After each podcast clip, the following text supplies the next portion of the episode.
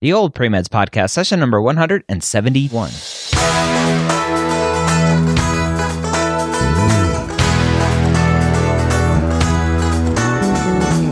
You're a non traditional student entering the medical field on your terms. You may have had some hiccups along the way, but now you're ready to change course and go back and serve others as a physician.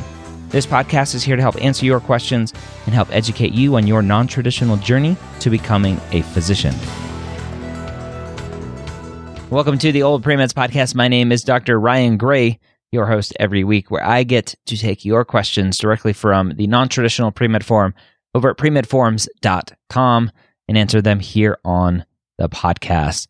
Today we have a very short and simple question that I hope I can answer for you that will hopefully prevent you from making a very common mistake. I want to thank Next Step Test Prep for sponsoring this episode of the Old Premeds podcast. If you haven't heard, Next Step Test Prep now does medical school admissions consulting. And you might go, wait, Dr. Gray, don't you do that? I do. I do do that. And I still do that as an independent consultant aside from Next Step. But I am now their director of curriculum for their admissions consulting. They reached out to me in 2018 and said, Hey, Dr. Gray, we love what you're doing. We want to do it as well. Can you help us? And we had a long conversation. I've had a great relationship with Next Step Test Prep for many years now. And I decided that I didn't want to grow a team and I would help them grow a team. So I've been helping them find advisors who think like me, talk like me, and help students like I help students. And so I am confident that if you go and look at Next Steps medical school admissions consulting and you use them, that you will have a much stronger application than if you didn't. They're going to help you craft your story. They're going to help you prepare for your interviews. They're going to make sure that your essays are on point. Go to nextsteptestprep.com, click on the admissions menu item, and sign up for a free consultation with one of their academic managers. If you have any questions, again, nextsteptestprep.com, click on admissions, sign up for a free consultation with one of their academic managers. Thank you, Next Step, for sponsoring this episode of the Old Premeds podcast. All right, our question today is a short one, and it's timing of shadowing. A student says, I shadowed four different physicians back in 2012 and 2013. Does shadowing have to be recent? Thank you very much. All right. And just for context, this question actually came in about a year ago in early 2018. So this was five to six years prior. So the question is, how recent does shadowing have to be? Let's expand the question. How recent does anything have to be? How recent does your clinical experience have to be? There are a lot of non traditional students who did some clinical experience in college, went and started a career in a non clinical setting, and are trying to apply to medical school saying, Well, I, I did clinical experience in college. Doesn't that count? Well, yeah, it counts. Just like this shadowing counts, but it's six years ago, five years ago. Let's look at it from the admissions committee's side of things.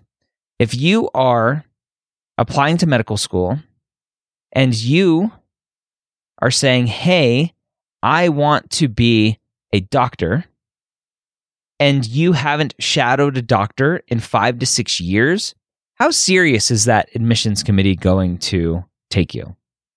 If you're saying, I want to spend the next seven plus years of my life training to be a physician, yet you haven't proven that you want to do that because you haven't put yourself around physicians or patients, what does that look like? Actions speak louder than words, which is why when you are applying and you haven't shadowed in years or even one year plus, you haven't had clinical experience in years, you're going to have a hard time getting into medical school. Never say never.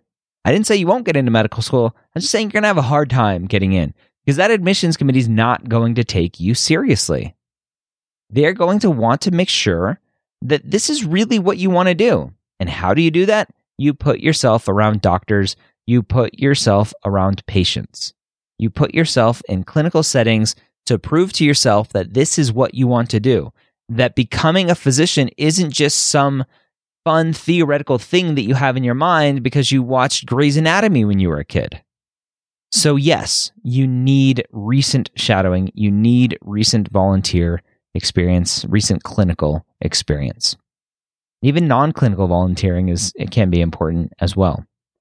So, and I've heard this from many different admissions committees, this is something that's important. You need consistency when it comes to applying to medical school with showing that this is what you want. Consistency with your shadowing, consistency with your clinical experience, consistency with volunteering if you want to add that one in as well. Some schools prioritize volunteering. There are a lot of moving parts and pieces to this puzzle. So don't start school in this process and go, okay, I need 50 hours of shadowing, go get it, and then stop so that you can focus on other parts of the application.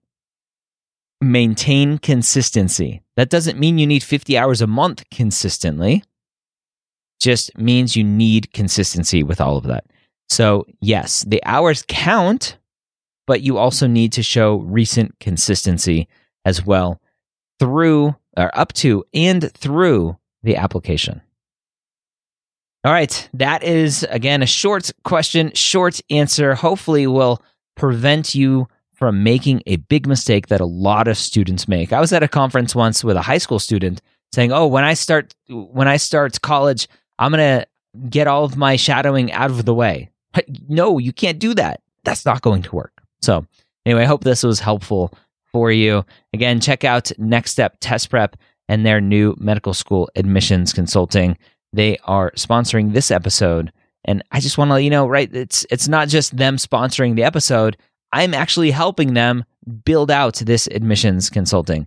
I'm not an employee of Next Step, but I I'm consulting with them, helping them develop this admissions consulting product so that they can help you with your application. They're going to help you with your essays, help you with your interviews, help you with general pre-med advice as well if, if you need that as well.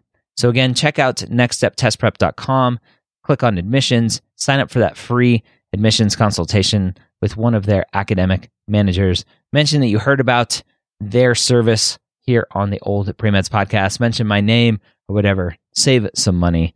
And when you do that, again, thank you, Next Step, for sponsoring this episode of the Old Premeds podcast. Hope you have a great week. We'll see you next time here on the Old Premeds podcast.